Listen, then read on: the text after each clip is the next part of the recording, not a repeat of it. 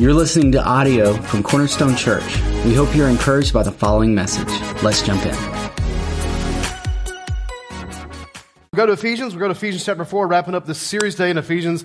And and the reason I'm in on chapter 4 is you already heard from Pastor Steve Holsinger. He gave great messages on the context of marriage, family, those kinds of things, Ephesians 5.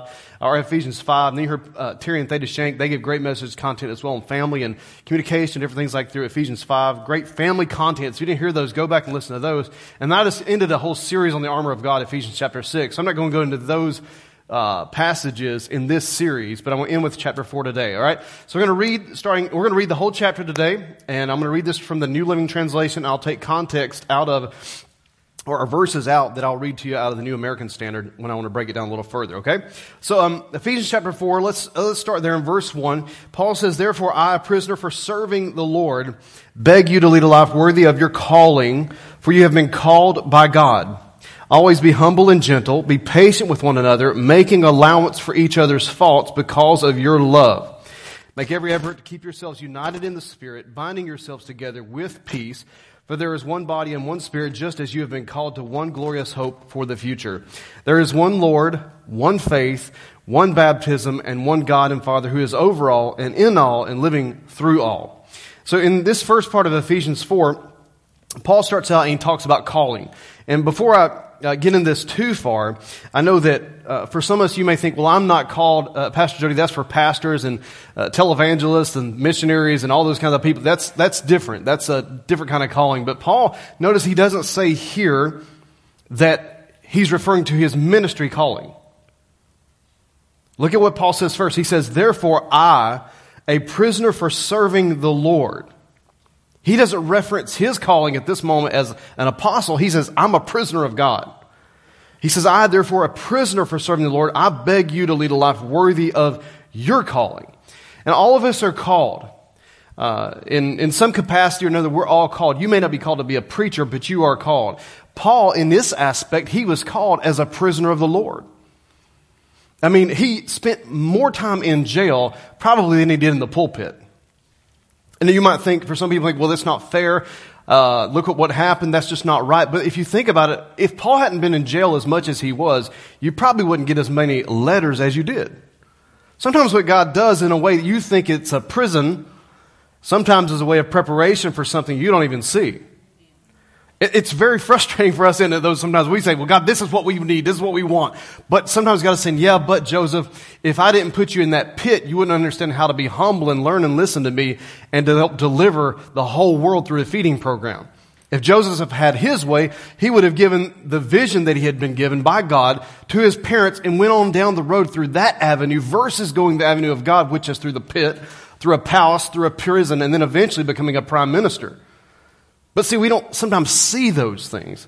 So let me give it to you the New American Standard version. Let me put this on the screen for you. You may not have this version. It is available on YouVersion. We have that available. If you want to, you can download that app and get on your phone and do that. And there's New Living Translations in the seat. But this one, you may not have a copy of this one with you. Paul says, "Therefore, I, the prisoner of the Lord, I implore you to walk in a manner worthy of the calling with which you have been called, with all humility and greatness, with patience, showing tolerance." Now, that's a word that has been so overused in our community and culture today, is showing tolerance. It is amazing to me how so much tolerance is given to everybody except to Christians. God forbid a coach wants to pray on the football field. You can't do that anymore, but you can do anything else you want to do.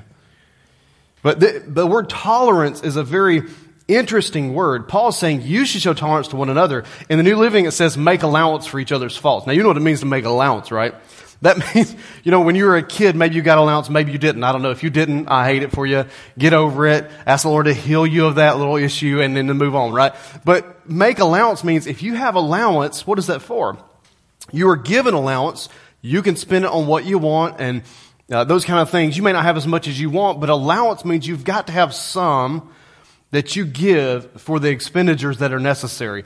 So if I'm going to make allowance for one another's faults, as Paul tells me to do, I need to understand coming into this right now that I'm probably going to get offended by you at some point in our conversations.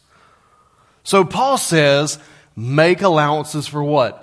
Each other's faults or shortcomings. It means I'm not like you. And you're not like me if you hang out with Haley and I in about 5 minutes. Look, we're by ourselves. It's funny when you get the kids away.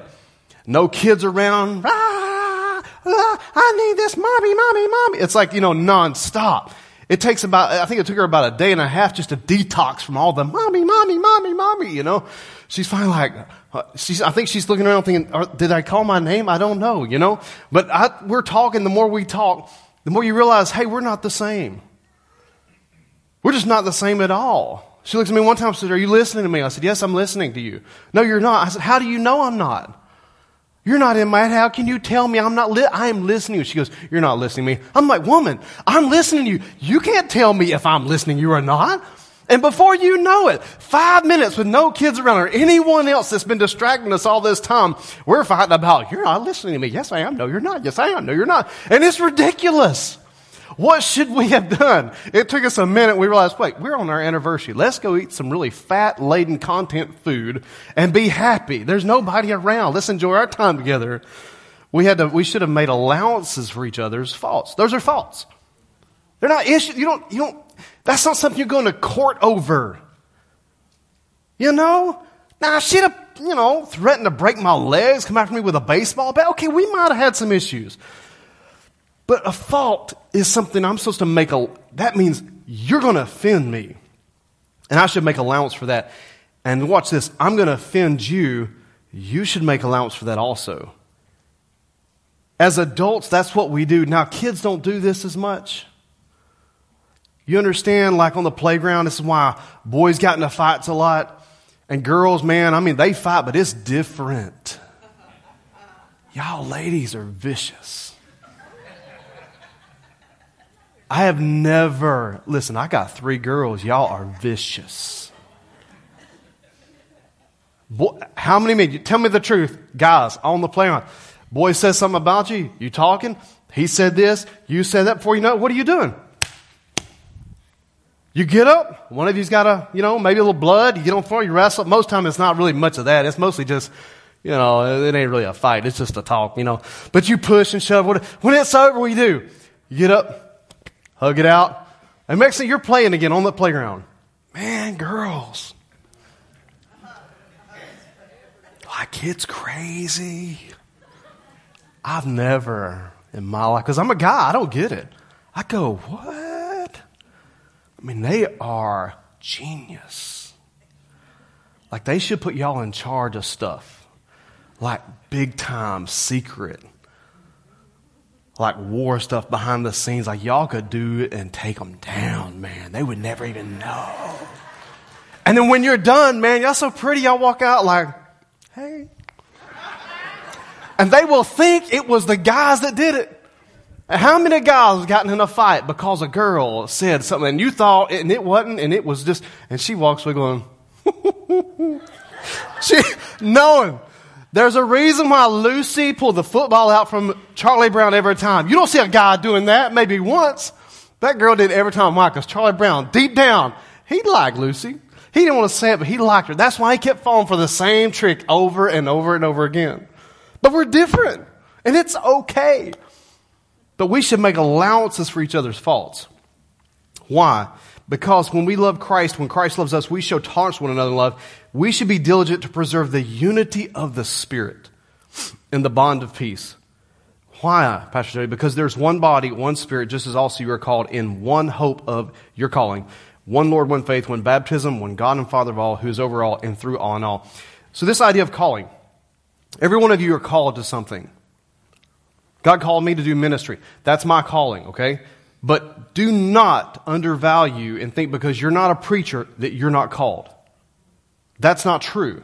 I could show you 1 Corinthians 12. I don't have time to do all this today.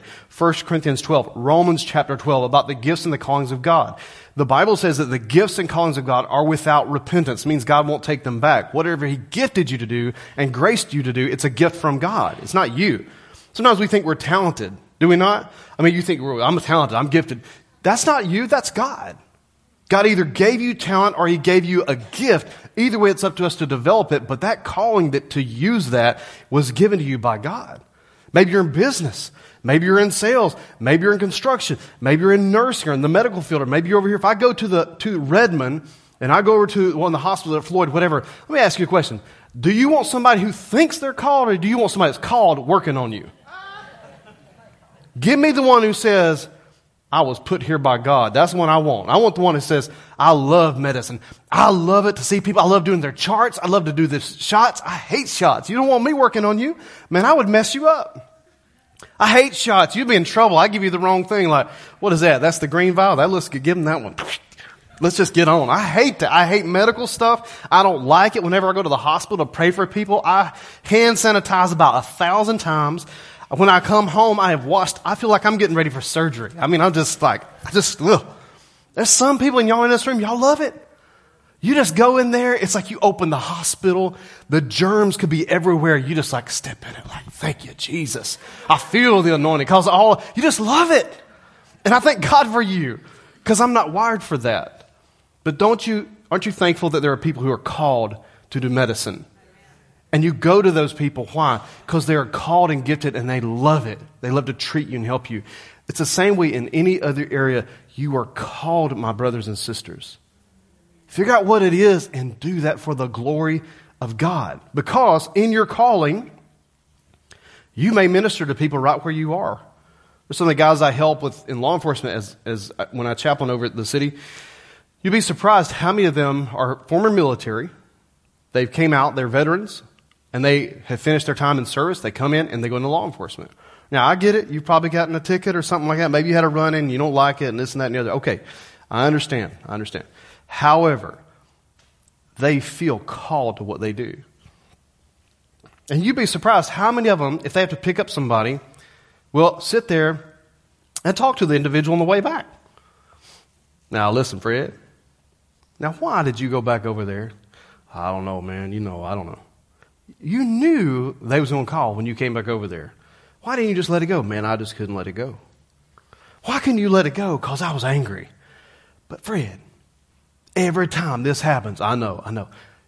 And they pray with them, try to love on them, but they don't have any choice. They're bound to do what they're called to do. I'm telling you, you'd be surprised. And guys in business, guys in medical, guys in things, and they pray with people. I mean, there's people at work at coffee shop. Now, I haven't been with the one downtown.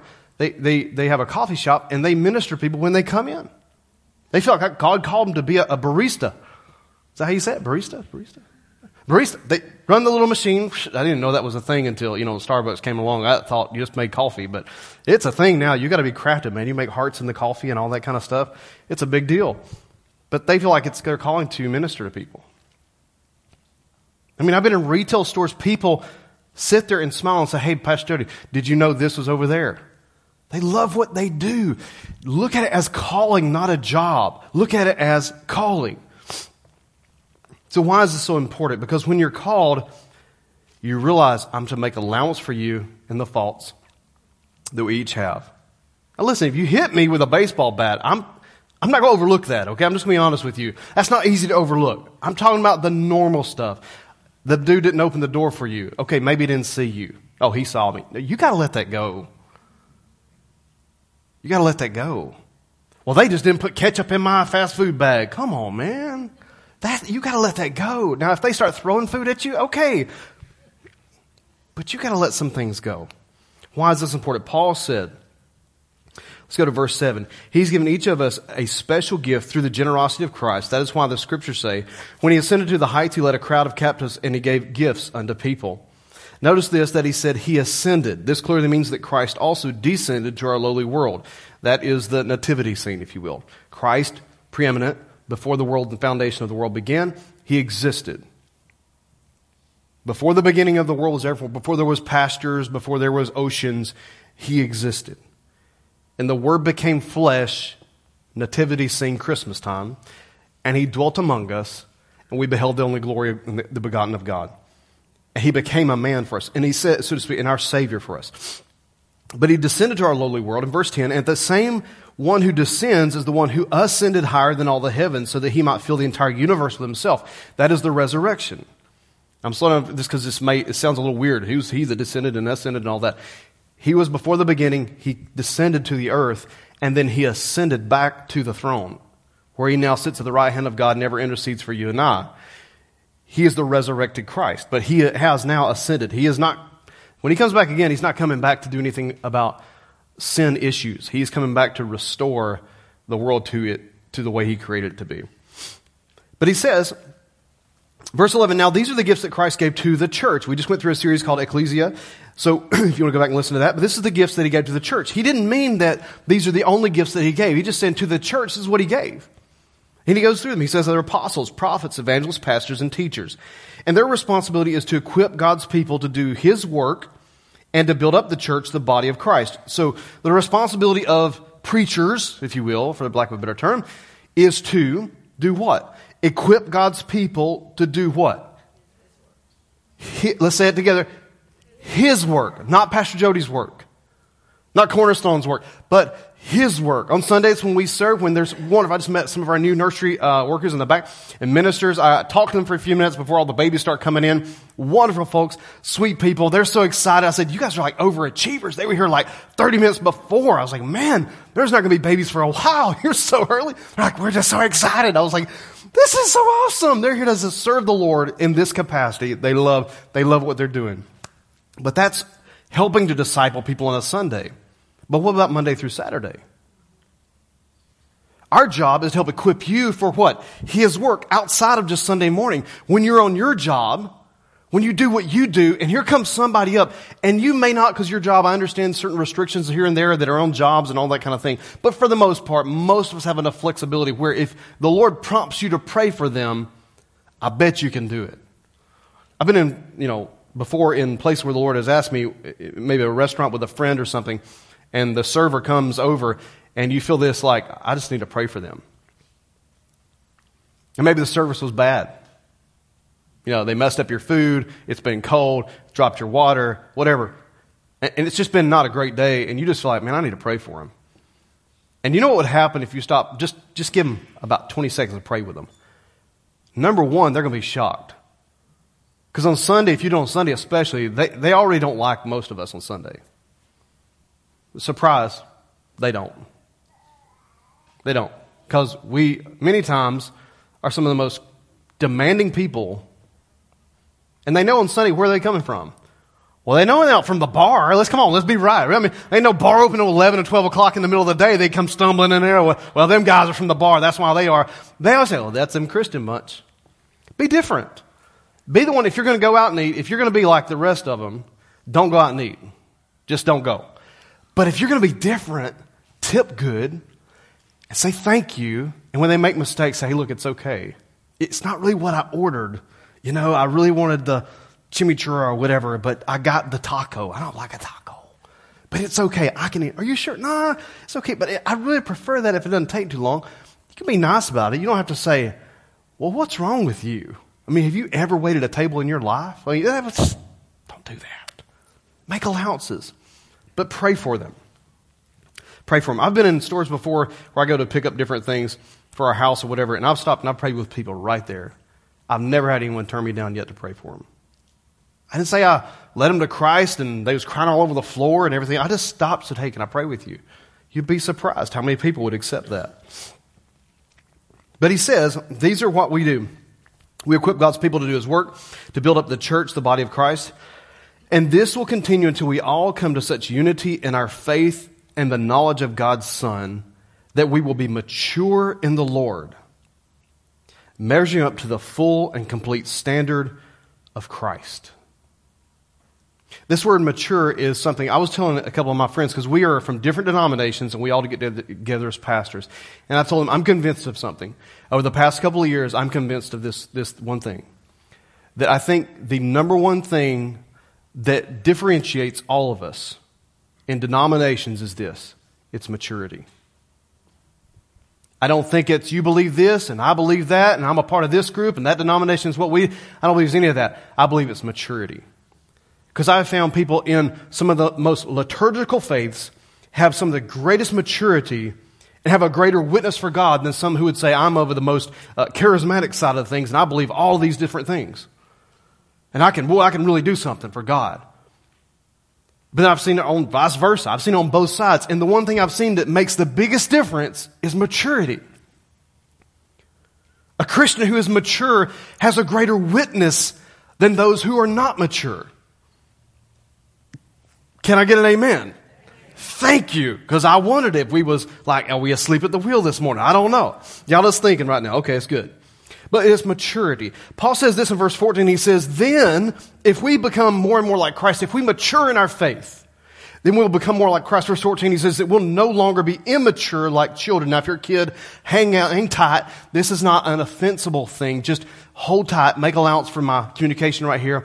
It's not a bad thing what Paul is saying. And I'm going to do a series on the heart of a child starting next week. But right now, listen to what Paul is saying. If he's saying we'll no longer be immature like children, we won't be tossed and blown by every wind of new teaching, will not be influenced when people try to trick us with lies so clever they sound like the truth. Now, this word children right here is the word infant. It's not a child like maybe a 5, 6, 7-year-old in the room.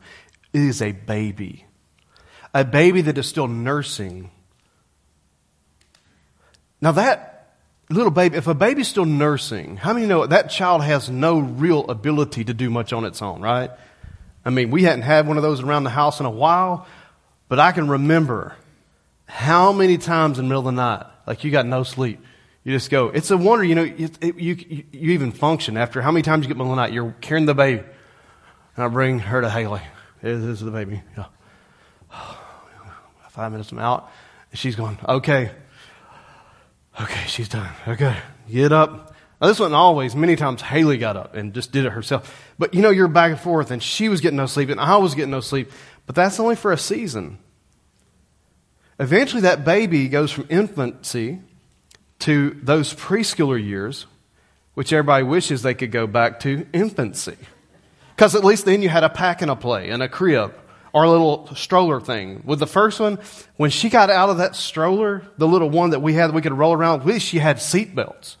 You had her, you know, you ain't going anywhere. Just freak out. Give her whatever. But once they get out, they're like gremlins. You know what I'm saying? They just change everything. Just crazy for a while. Preschoolers. And then, you know, it kind of calms down for a bit. And it's like kindergarten, elementary, whatever. And then you go through this, and then, lo and behold, that there's something, and I was in kids' ministry, so I taught it, and I taught all the parents about how you deal with them. But there's these things called preteens. You got one yet? No, you got one. You got one yet? If you got them little ones right now, I'm just telling you, get ready. You hadn't seen anything yet. Preteens. That means they're not teenager, but they're not the other either. They're somewhere in between, and man, they get a little wound up too.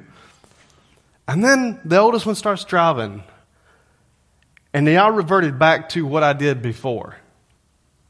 My middle one asked me the other day, she said, Dad, did you guys ever want a boy? I was like, well, it feels like a loaded question. Remember, she's female. Remember, I've learned some stuff. Be careful how I answer this. I need a moment to think about this. I'm just telling y'all vicious. You think I'm making that up, man? Every guy in the room knows. He looked at me. He didn't say nothing. He looked straight ahead and said, I ain't saying nothing, man. You crazy for saying that because he's scared. He's scared sitting right there. He didn't want to say it, but he knows it's true. But anyway, I'm sitting there going, I said, baby, my prayer, this is the truth. We just wanted a healthy baby. I just was thanking God. I've been through enough ministry, and my prayer was, God, whatever. Just Lord, I just pray that everything will be okay. I found myself, you'd be surprised, but when the oldest one starts driving, my prayers have gone back to, God, I don't really care about anything else. Would you just help her? Make sure she's safe. It's funny how you revert back to the prayers when they were infants. Like, and if some of you got them older and all that stuff, you say, Pastor, you ain't seen nothing yet. I get it. I'm learning. I'm on job training. I understand. But it's like my prayer has just changed. And when Paul says this about children, infants have no control over their environment. An infant is trusting whoever gives her or he the bottle that it's something good, nutritional, and it's safe. They can't even regulate the temperature. That's why they teach you to do that whole, when you're doing the milk bottle thing. Haley told me when I first started, I would do it like here. And she said, you can't trust that. I So you mean can't trust this? I'm a woman. I don't know what I'm. I saw the thing. The guy went like this. It's fine. She goes, Jody, no, because this side of your hand is near as sensitive as this side of your wrist. And I thought, well, she's right. I went and checked. I thought, well, that woman is, boy, she's something. She's smart. But an infant wouldn't know that. You know what an infant would do? It might burn, but they'd keep drinking it. Because when you're hungry, you'll eat or drink anything. That's right. So when Paul talks to us about the infancy in Christ, he is saying to us in verse 14 that these are infants. They'll eat whatever comes along their way, even if they don't understand it, even if it's false and even if it's not true. A babe in Christ will eat anything. That's why he says to you, don't be a baby in Christ. Don't just eat or drink anything that comes down the road. Just because it's on TikTok, don't make it true. Just because a preacher on TV said it doesn't make it true. Just because Pastor Jody, if I say something, I've always told people, go and read it for yourself in the Word. Make sure. I could misquote something up here. You know, when you publicly speak, you misspeak. And I wish people would just, we could learn a lot about this. People in politics and in the church as well, if as humans, we'd say, you know what, they misspoke. And quit trying to hang everybody every time they say something wrong. Sometimes I look at people and go like, that's not what the guy meant. Even if he ain't in my party, I go, that's not what he meant. I mean, it's clear as day it's not what he meant. But instead, it's like it's a gotcha generation. Oh, yeah, I gotcha. I gotcha. Ooh, let me tweet about it. So just understand, well, maybe if we just say, don't think that's what that person meant. Now, if they keep saying over and over again, it's not a gotcha, it's a you. But Paul's saying, don't be an infant. Watch what you're eating, understand what you've been given. And then he says this in Hebrews chapter 5. I'll put this on the screen for you guys so you can see it. Hebrews 5:12 says, for this time, watch this, as Christians, for by this time, Paul said, you ought to be teachers. There comes a certain point in time in all of our lives where you should be able to teach the gospel. You may not ever preach from a pulpit, but you should be able to communicate the gospel and teach the very elementary truths of God. How do you know that, Pastor Jody? Because Paul says right here, by now, you should have been teachers, but you have need again for someone else to teach you the elementary principles of the oracles of God. So that tells me at some point all of us should be able to communicate what Paul says in Hebrews, and especially in Hebrews 6 and down the fundamental truths of the faith. That we should be able to do that as believers at some point. Then he says, but you have come to need milk and not solid food. Now let that sink in for a moment as a believer. If you're not a Christian in the room right now, just hang tight. But if you're a believer, let that sink in for a moment. You have need now of milk and not of solid food. For everyone who partakes only of milk is not accustomed to the word of righteousness, for he is a what? A babe. But solid food is for the mature. Because of practice, they have had their senses trained, not just mental, but spiritual senses, to discern good and evil. Discernment.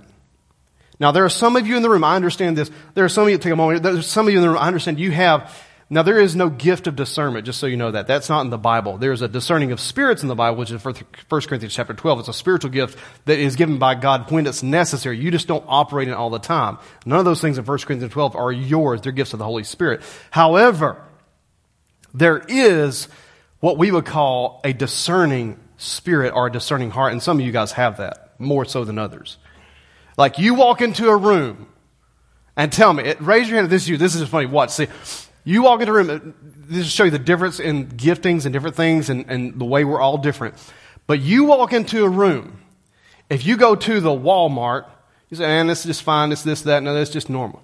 But if you was to walk down the Halloween section, like, how many of y'all, it makes you go like, I'm not going down at all. Look, one, wait, raise your hand, seriously, one, two, look at all of them. It's, watch this, it's like this. They're fine. You take them anywhere, but the Hot Topic at the mall or whatever it's called now, I don't know, the real, like, you know, there, or you go to like, maybe it's not there, maybe it's like my wife, we took a trip and we went down, let's say if we're going down one street, everything was fine, literally everything. And we get over to one side of the street, this was over in Scotland, and one side of the street where they were talking about all kinds of violence and just really just weird stuff, man. She said, I got to get off the street. I'm walking down the street like, Why don't we just walk down this street? We're already halfway down the street. Like, she's like, I got to get off the street. I was like, what's wrong with the street? She goes, this just bothers me. Like, she has a discerning heart. It just really bothers her. One street over, it was like sunshine and rainbows. She's just fine. Everything's fine. Like, how can it be like one street? She's like, I don't know, but that street, there's something wrong down that road. Like, you guys just know. You discerning. Y'all know something's not right.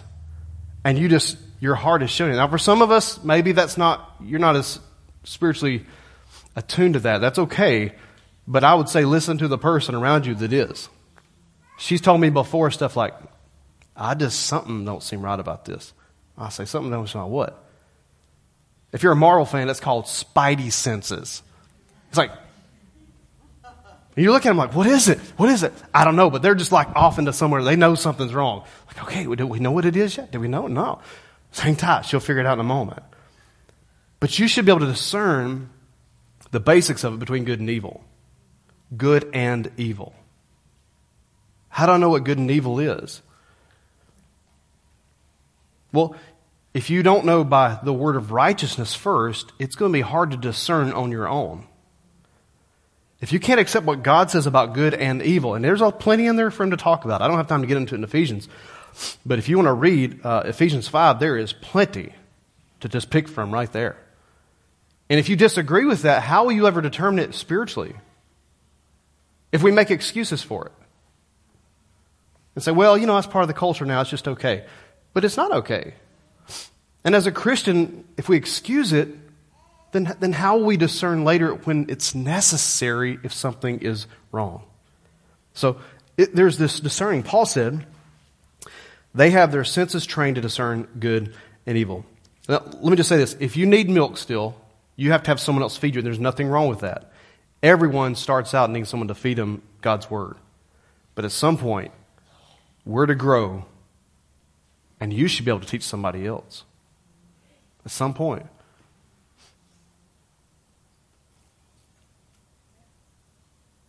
And that means, watch this. If Sunday is your fix for the week, I'm going to be about as nice as I can be, but I'm going to be very strong right now.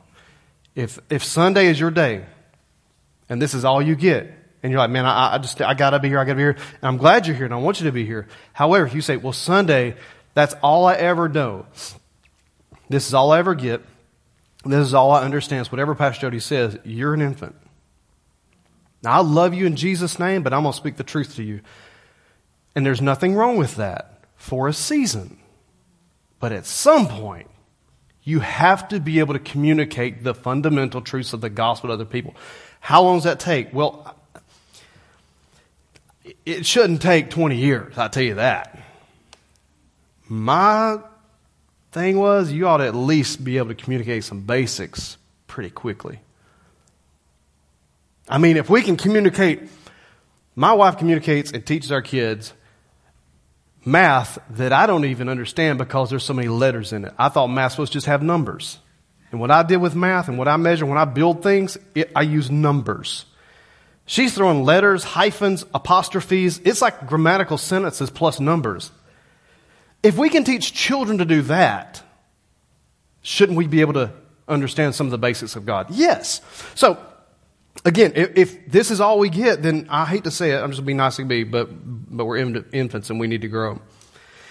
Let me just also say this, and then I'm moving on from this one part, and we'll finish reading. If I say that I can only receive from one person,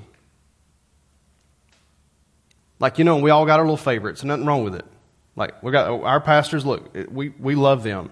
And spiritual oversight for our lives, we love them. However, if all I ever told you is Pastor Robert is the only person I can ever listen to. That's it. I'll never listen to anybody else because and you tell me somebody else. I don't listen to him. I don't listen to that person. You're an infant. Quarrels over people on TV. Well, so-and-so said it this way. So-and-so. And you're just an infant. And I love you, but I'm going to tell you the truth this morning. Listen to what Paul says, 1 Corinthians 1, verse 11. For I've been informed concerning you, my brethren, that by Chloe's people, I don't know who Chloe is, but you know what I'm saying. It's her people there. That there are some quarrels among you. I guess Chloe done told off on them, whoever she was. You know, it's just like, hey, Paul, I got some issues over here. So anyway, there's quarrels among you. Well, what's the quarrels?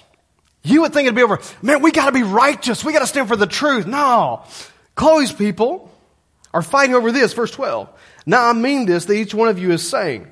Paul, now I mean this. That means he's taking it. You remember what it was when you was a kid, when mom or dad said, now I mean it. That, you know what that means. That means she's serious. Paul is serious right now. He says, I mean this. That each one of you are saying, I am of Paul, and I am of Apollos, and I of Cephas, and I of Christ. Paul says, verse 13, has Christ been divided? Paul was not crucified with you, was he? Or were you baptized in the name of Paul? In one place he says this in 1 Corinthians, I believe he does. He says that the beauty of the gospel goes like this in the body of Christ.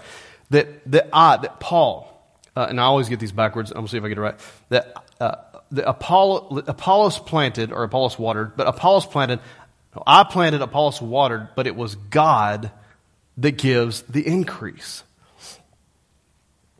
And so this is why we shouldn't have infightings over Christian people that we listen to. I planted.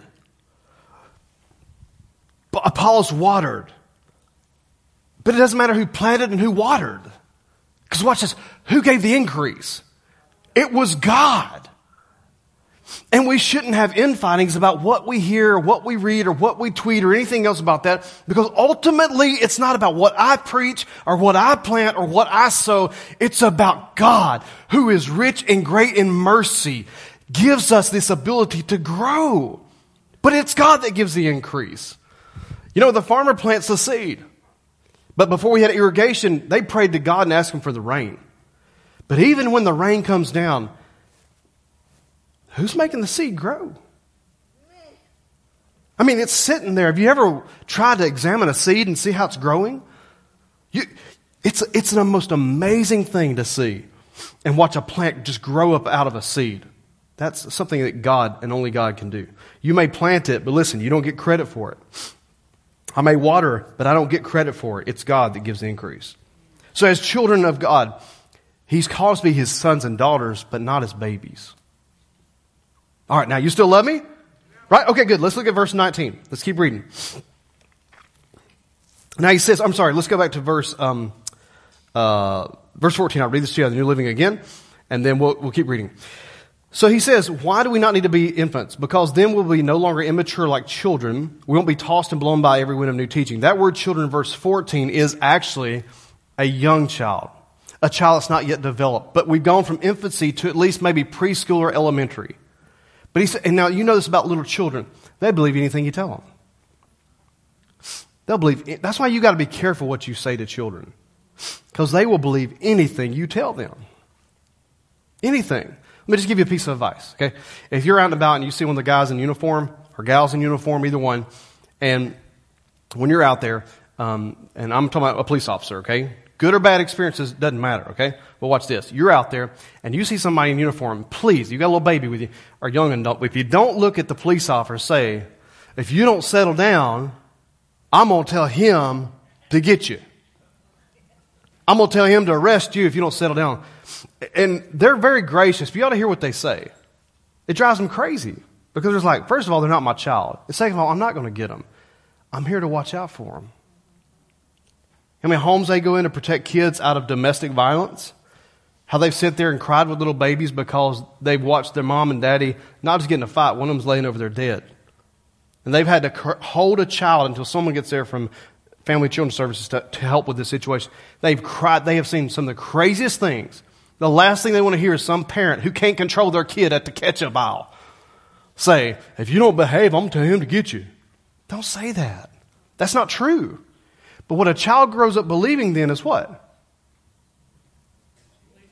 That police are coming to get me. And that's not true. Consequently, flip it on the other side. Let's just say this.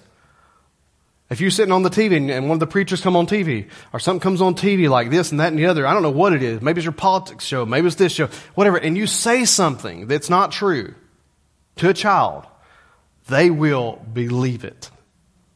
They believe anything you say. If you don't think that's the truth, come December, watch the little kids and ask them questions about a good old Santa Claus. Shall I go through the motions with you? Good old Santa Claus. What does he do? He comes on December 25th giving good gifts to good little boys and girls. And how's he do that? Santa Claus, you know, I mean, he ain't like a Tom Brady. He ain't lean and fit. Santa Claus comes in a sleigh with, you know, eating candy canes or whatever he does. But Santa Claus, he can go down a chimney pipe. Have you ever watched Santa Claus, the movie, Tim Allen? It's great. Have you ever seen it? Yeah. Seen it, right? And he comes through like magic dust. And all the kids are like, wow. And if you don't have a chimney, it's okay. Because Santa Claus can make one.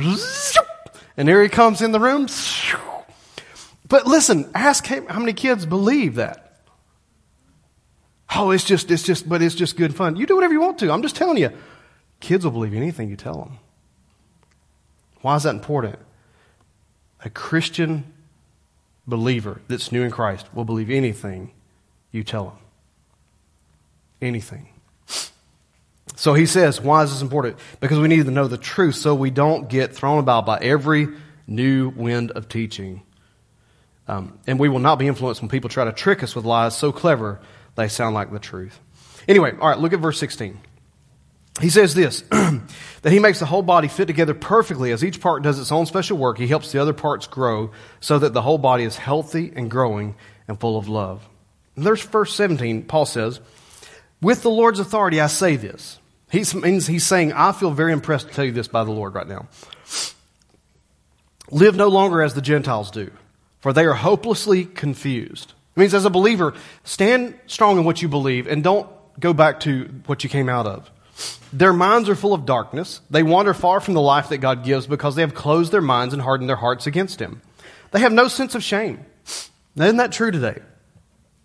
Would you agree that you look around and think, there's just no sense of shame anymore? I mean, I don't want to condemn people. I don't want to sit there and say, well, you ought to be ashamed. Not that. I'm saying, though, you walk out there in the public sometimes, you think, there's no shame. I mean, we went on a family vacation. I had my little one with me. She met a little friend. They were all hanging out, having a good time. Me and the dad's talking. And here goes this thing taking place here. I won't get descriptive, but I'm trying my best at a family pool to move them on down the lazy river. Let's just go on down here because there's no shame. Like, I don't want to see that.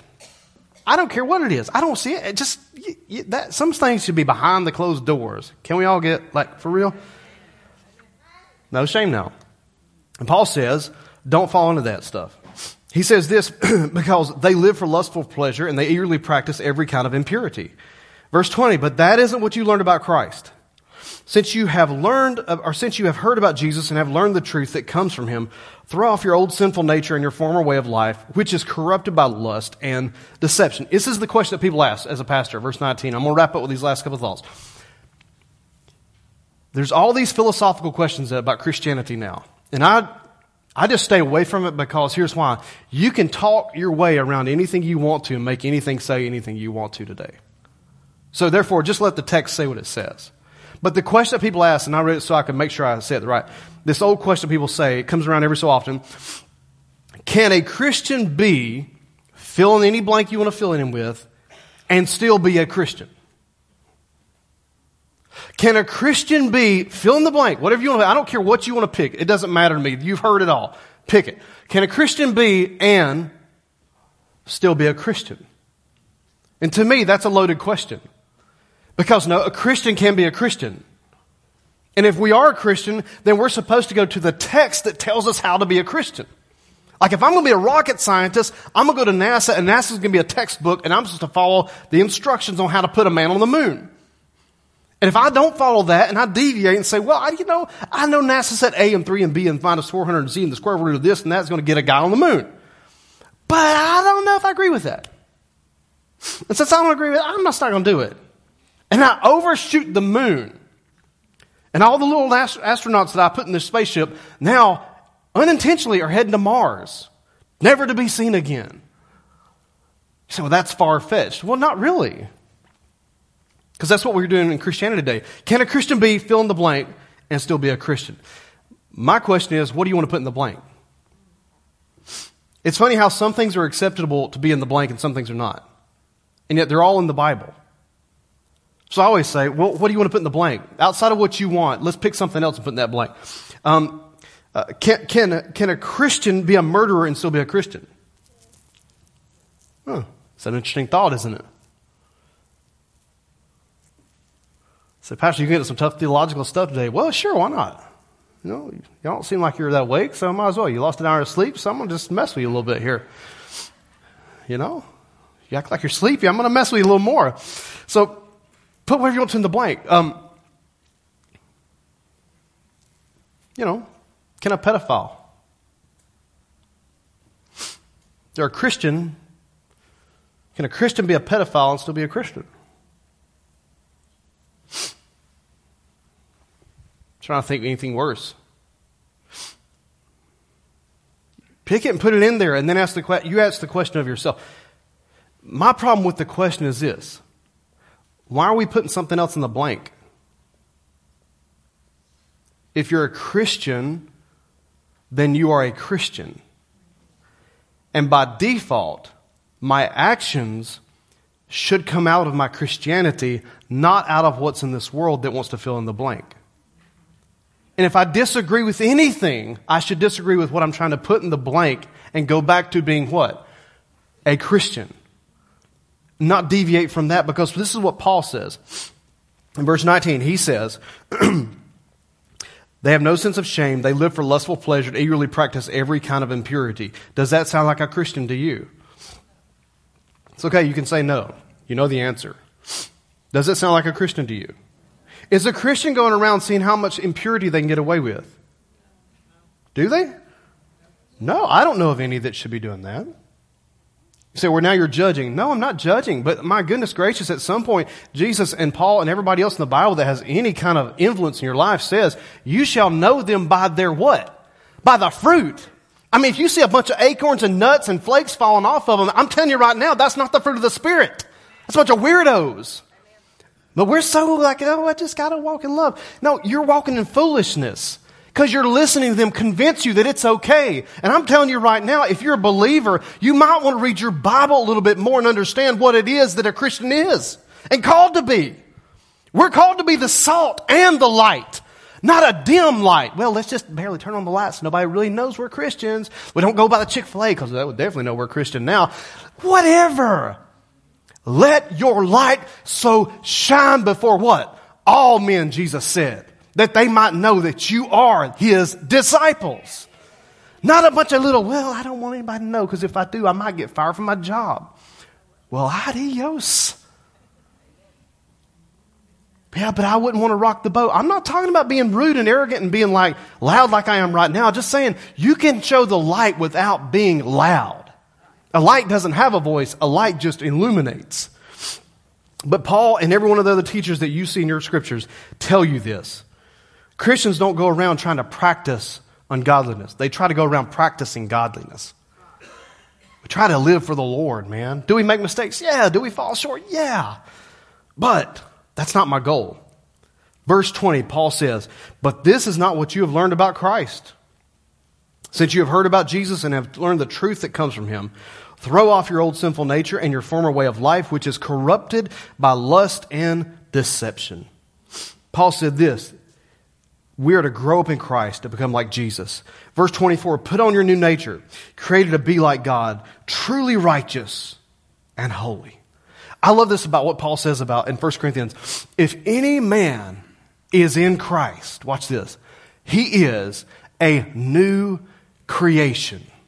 Behold, he's not talking about the external clothes that you wear, whatever, that's your style, whatever, that's, you know, whatever, I put on this morning because it was easy, I just, you know, but Paul says, the old man, the old woman, that's been done away with. Behold, all things, it's like a breath of fresh air, have been made new. And if I go back into stuff that fills in the blank and make excuses, say, well, I guess I could be this and be a that's putting on old clothes, man. You're a new creation in Christ Jesus. Old things passed away. Behold, all things became new. So then Paul, he says, so in case that wasn't clear, in case Pastor Jody wasn't clear, if I was too vague this morning in anything, then listen to your brother Paul. Because brother Paul is about to make it real clear about a number of things. He says, throw off your old sinful nature and your former way of life, which is corrupted by lust and deception. Verse 23, instead, let the Holy Spirit renew your thoughts and your attitudes. Put on your new nature, created to be like God, truly righteous and holy. Verse 25, can a Christian be a liar and still be a Christian? So stop telling lies, even the small ones. Well, it's not a big one. It's a lie. It's a lie.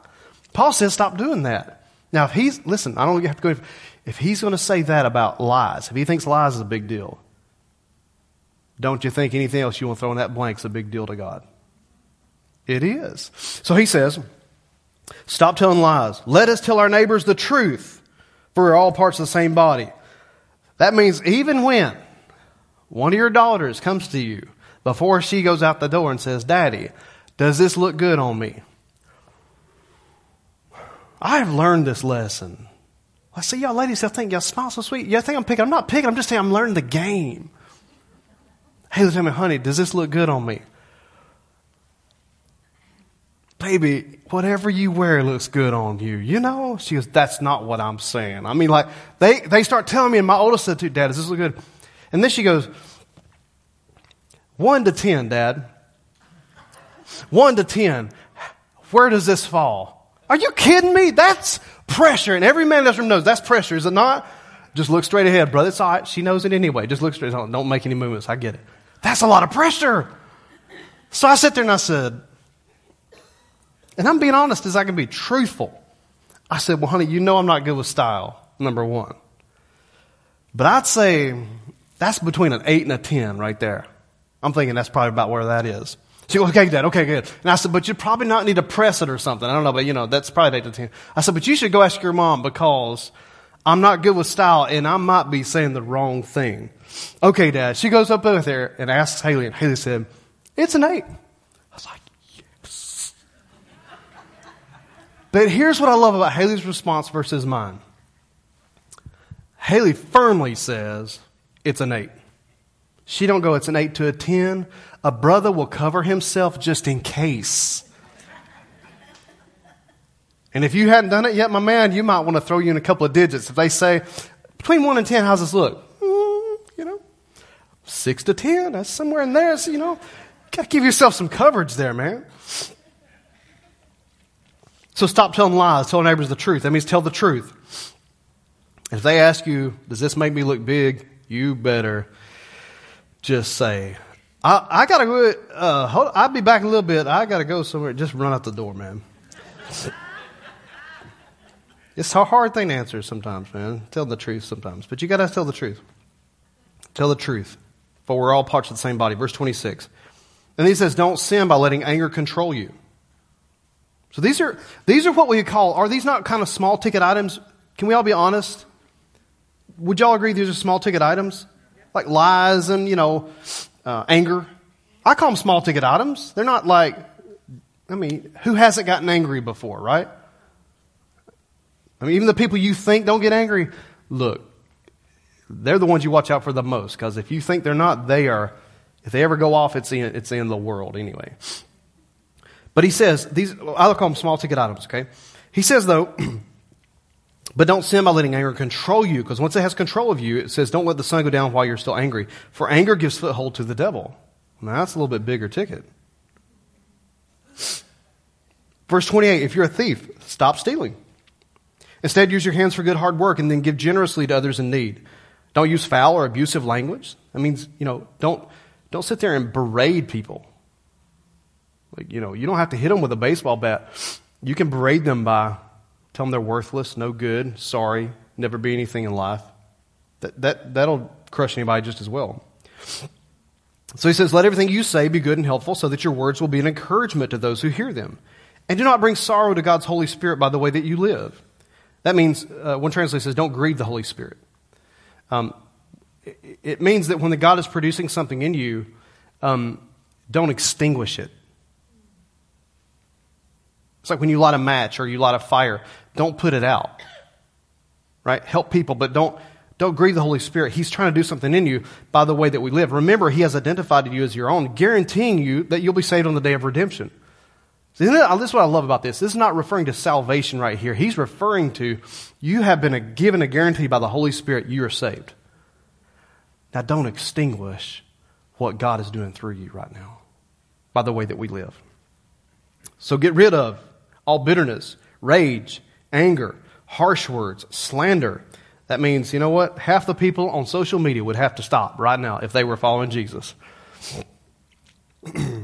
As well as all types of evil behavior. Instead, be kind to one another, tender-hearted, forgiving one another, just as God, through Christ, has forgiven you. Now, to me, as we leave out today, this is what I always go back to, this verse of Scripture, when I'm offended at people.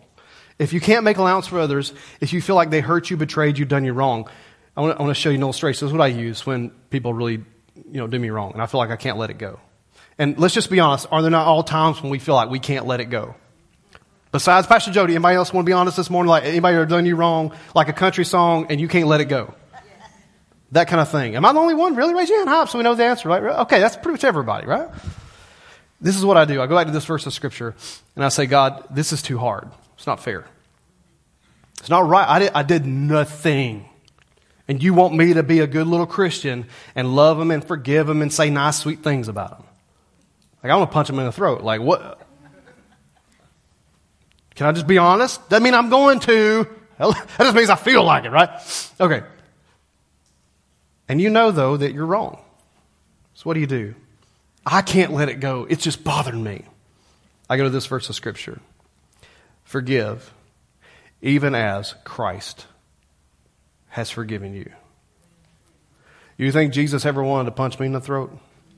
Oh, how'd y'all agree so quick? That wasn't even fair, man. Like, I'm offended right now. I feel like I should be offended. You think he ever wanted to? You don't think he ever looked down on all of us and thought, it's not worth it? Because that cat right there, like, I want him to be a preacher, but he's going to mess up so many different times along the way. I'm going to have to get him out of so many messes just to get him to that point. I just, it's not worth it. You don't think he ever looked down on all of us and thought?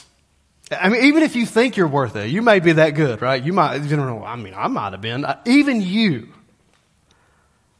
He looked down. Don't you think he wondered, would we be worth it? I always think about that. Why? Why would you sacrifice your life for me knowing that I would not do the same?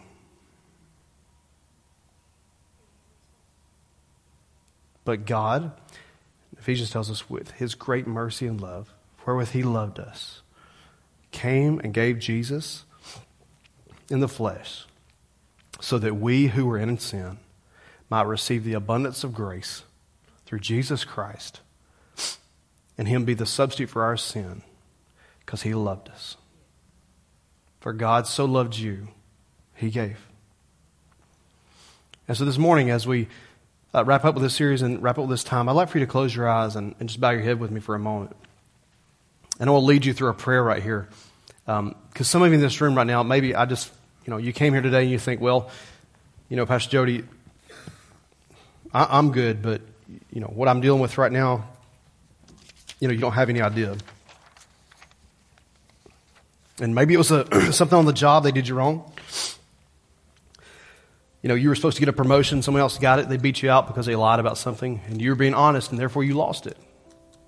It happens sometimes. Being honest doesn't mean you're going to win every time.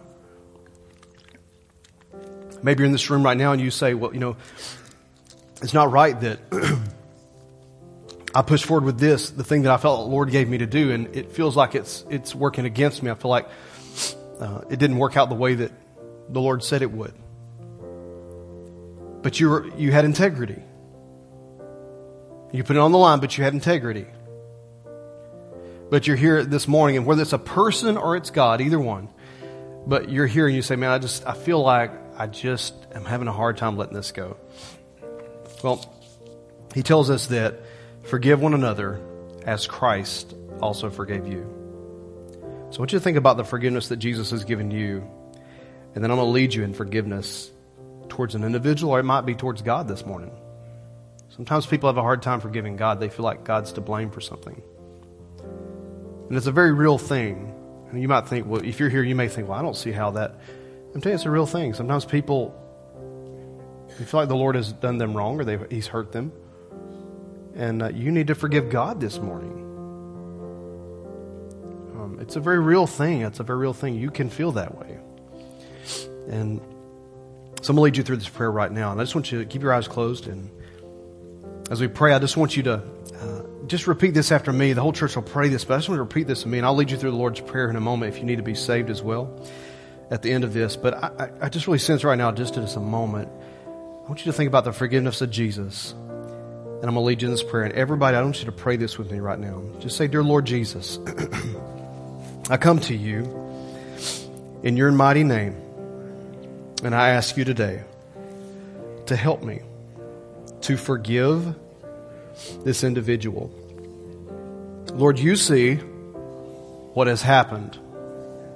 You are very aware of my situation. And God, it hurt. But I'm giving it to you today. And I'm asking you to help me forgive them. In Jesus' name, I release them and I forgive them. I put them in your hands, in your name. And today, I ask you, Lord, to save me, to forgive me of all my sin. I turn to you today and I make you the Lord of my life. In Jesus' name, amen and amen. Man, if you prayed that prayer, we're so proud of you today, church. Right, give them a hand, would you? And then, hey, will y'all do me a favor? I want to pray real quick before we go. This family that my friend has had, they've been battling this with their little baby with cancer. And they've asked us to pray. We got like all of our church in our network, we're all just praying for this family right now. I told you about last week, but it's just tumors and stuff that's. And you guys know this, like we pray for you, and we'll have prayer ministry teams will be down front here in a moment. But would y'all just pray with me right now? And those of you on the prayer team, will y'all come down front as we pray? Everybody else can just stand up. But just we're going to pray for them right now, and as our prayer team comes down front, and you need prayer at the end of church, you can come down front as well. We'd love to pray for you. But just as they're coming, would y'all just join with me right now and pray for this little baby right now? The little baby's not even, you know, they're still an infant little baby, okay? But let's pray right now. Lord, in the name of Jesus, we come to you, Lord, and we ask you to help this little baby. God, would you help him, Lord, recover from this? Lord, the doctor's doing all that they know to do, God, that they're getting the treatments, they're getting the cancer treatments, the chemo, all the different things they are working with right now, Lord. But you see what they are up against, Lord. And we know that you're able to do great and mighty things, Lord. And we know that you are a healer. We know that, God, we've seen miracles before. Father, in Jesus' name, I ask you, Lord, God, would you please join with these physicians, Lord? Come alongside, Lord. Do what only you can do, Lord, and do a great miracle for this baby. Lord, we just put him in your hands. We ask you, Lord, to heal the tumors, remove those things from his body, Lord, the digestive system, all the areas that they're looking at, Lord. Help, Lord, in the name of Jesus, and intervene, Lord, like only you can, in Jesus' mighty name. We thank you, Lord, for it in Jesus' name. Amen. Thank y'all for praying with them. Would y'all please just keep lifting them up in prayer this week? And you don't need to know their name. It's not like that. But I just want you to just be praying for them. And if you need prayer, obviously Gary's going to close out the service for us today. But if you need prayer for anything, come on down front. As Gary Majestic, we all welcome him here this morning as he closes out today. Thank you, Pastor. Boy, that's such a good message from Ephesians, that we need to give allowance for each other's faults. Did you realize you have a fault too? I have a fault. We all have faults, don't we? Give each other a little slack. Just want to thank you for your giving, your generosity. I know Pastor said last week we wanted to make October a finish strong, and we did. So thank you for your faithfulness. Just want to remind you that you can give. There's offering boxes in the back of the church on the way out. You can give online, or you can text to give as well. So I'll let you.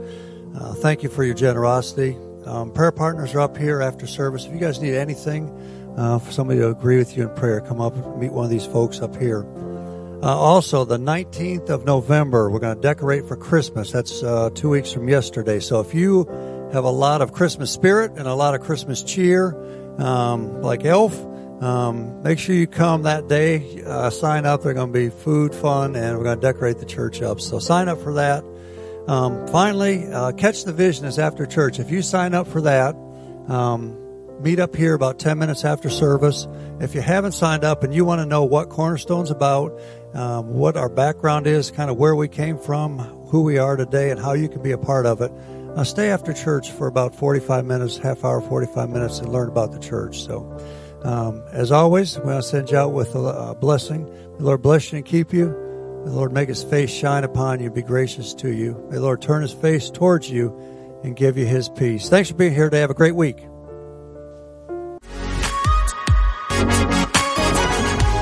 We hope you were blessed by today's message. If so, feel free to pay it forward and share this podcast with someone else. Thanks for listening.